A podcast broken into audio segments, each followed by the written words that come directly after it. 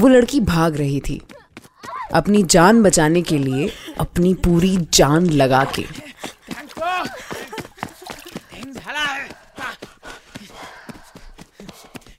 Prostitution China में illegal है। Pornography भी इलीगल है। लेकिन असल में इतना ज़्यादा नॉर्मल है कि कई शहर बसे हुए हैं जो प्रोस्टिट्यूशन को ना सिर्फ़ सपोर्ट करते हैं, बल्कि प्रोस्टिट्यूशन पे ही ज़िंदा हैं। रही बात इस लड़की की। ये ज़्यादा देर ज़िंदा नहीं रहेगी। पैर में कुछ अटका और ये लड़की गिर पड़ी। हुआ रोइजो पीछे पीछे भाग के आ रहा था। वो लड़की तक पहुँचा और उसके सर पे एक जोरदार लात मारी। वो उसका सर कुचलना चाह रहा था और उसने कोशिश भी की, पाँव पटक पटक के वो उस लड़की को मार रहा था। खून निकल रहा था। लेकिन वो लड़की मर नहीं रही थी।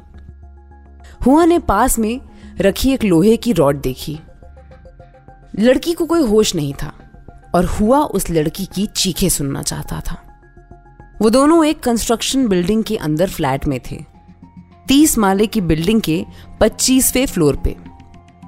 वहाँ सिर्फ़ हुआ रुइजो ही था। जो उसकी चीखें सुन सकता था। लेकिन अब उस लड़की को कुछ महसूस नहीं हो रहा था। लेकिन हुआ के दिमाग में एक तरीका था, जिससे शायद वो उस लड़की की चीखें सुन सकता था। और वो तरीका कामयाब भी रहा।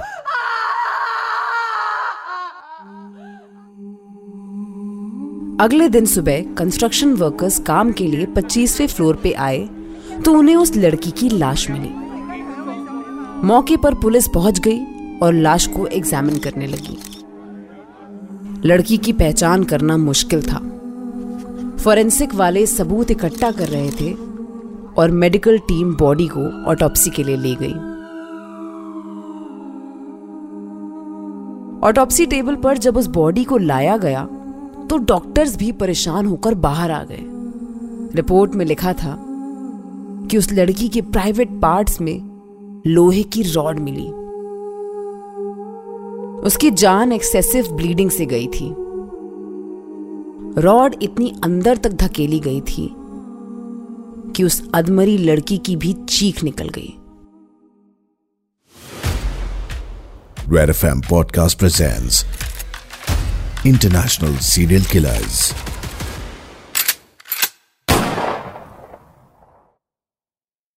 ये औरतें जो धंधा करती हैं, आखिर क्यों करती हैं?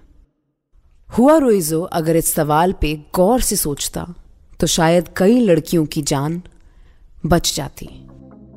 पुलिस को जब मालूम हुआ कि मरने वाली लड़की एक सेक्स वर्कर है तो उन्होंने भी केस में इंटरेस्ट लूज कर दिया। पुलिस को आप दोष मत दीजिए।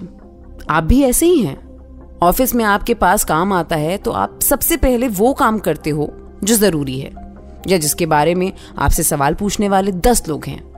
लेकिन आप उस काम को टालते रहते हैं जिसके बारे में कोई पूछ ही नहीं रहा। घर पे भी तो यही होता है। एक पुराना वाला महँगा डिनर सेट कहाँ रखा है, याद ही नहीं रहता। लेकिन वो पुराना चाकू, जिस पे आपका हाथ सेट है, उसे आप अपनी आँखों के सामने ही रखते हैं। हुआ रुइजो उन्नीस से प्रोस्टिट्यूट्स को मार रहा था। लेकिन प्रोस्टिट्यूट्स का दाम पूछने वाले तो होते हैं। लेकिन उनसे उनका हाल पूछने वाला कोई भी नहीं होता। 1999 में हुआ रुइजो का बेटा भी पैदा हुआ।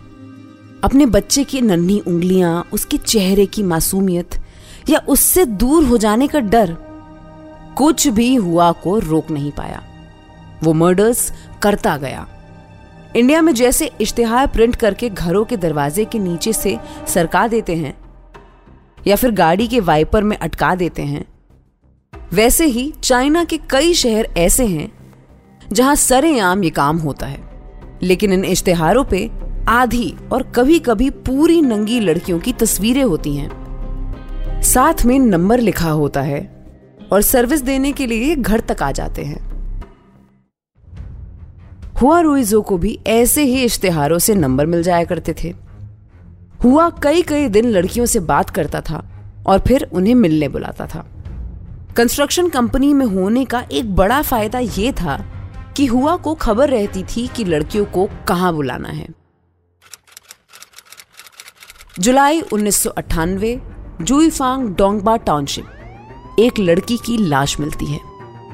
उस लड़की के प्राइवेट पार्ट्स में कौन स्टॉक मिलता है? उसकी आइडेंटिफिकेशन भी नहीं हो पाती है। एक अगस्त 1999 22 साल की वूम में उर्फ़ वांग जुआंग की बॉडी मिलती है। मेजिदिया के एक रेंटल अपार्टमेंट में। साल 2000 एक सेप्टिक टैंक में एक लेडीज़ बैग मिलता है। लालच में अंदर तक हाथ मारा जाता है और उस भिकारी को मिलती है एक लड़की की डेड बॉडी बॉडी सड़ चुकी थी। साल 2000 अप्रैल। बारिश में कुछ बच्चे खेल रहे थे। उनकी फुटबॉल एक कंस्ट्रक्शन साइट में चली गई। बॉल ढूंढते ढूंढते बच्चों को मिली एक लड़की की बॉडी इस लड़की को लोहे की वायर से बांधा हुआ था और उसके मुँह में गीला सीमेंट भरा हुआ था। एक के बाद एक बॉडी मिलती गई। और हुआ रोइजो मर्डर्स कर करके बचता रहा। और अपने परिवार को भनक भी नहीं लगने दी कि वो ऐसा कुछ कर रहा है। सेक्स की भूख के लिए कितनी लड़कियाँ प्रोस्टिट्यूशन करती हैं? ये बात मुझे समझाने की ज़रूरत नहीं है। जैसा कि मैंने बताया, लड़कियाँ तो अपना पेट पालती हैं। धंधा तो असल में ये आदमी ही करते हैं। इंडिया ही नहीं, चाइना में भी गरीब परिवार के लोग अपना घर चलाने के लिए अपनी बेटियों को प्रोस्टिट्यूशन में धकेल देते हैं। लड़कियों को बेचा जाना आम बात है। प्रोस्टिट्यूशन इन चाइना लिख के सर्च कीजिएगा। जो भ्रम है कि चाइना एक से एक वर्ल्ड क्लास प्रोडक्ट बनाता है प्रोग्रेस कर रहा है, सारा भ्रम टूट जाएगा। चाइना में प्रोस्टिट्यूशन एक बहुत बड़ा बिज़नेस है। जापान हांगकांग और आसपास की कंट्रीज़ से लोग चाइना आते हैं और यहाँ आके अपनी हवस शांत करते हैं। हुआ रोइजो के बस में होता तो प्रोस्टिट्यूशन बिज़नेस के खिलाफ काम कर सकता था एक्टिविस्ट बन सकता था, लेकिन वो सीरियल किलर बन गया। लेकिन पुलिस ने एक दिन हुआ रुइजो को पकड़ लिया। कैसे? सुनिए अगले एपिसोड में इंटरनेशनल सीरियल किलर्स में। फ़िलहाल इतना ही। अपना फीडबैक शेयर कीजिए रेड एफ पॉडकास्ट के इंस्टाग्राम पेज पे या मेरे साथ आरजे मिश्रा ऑफिशियल पर catch you on the next episode You were listening to International Serial Killers, written by Dhruv Law, audio designed by Ayush Mehra. Creative direction by Dhruv Law. Send your feedback and suggestions right to us at podcast at redfm.in.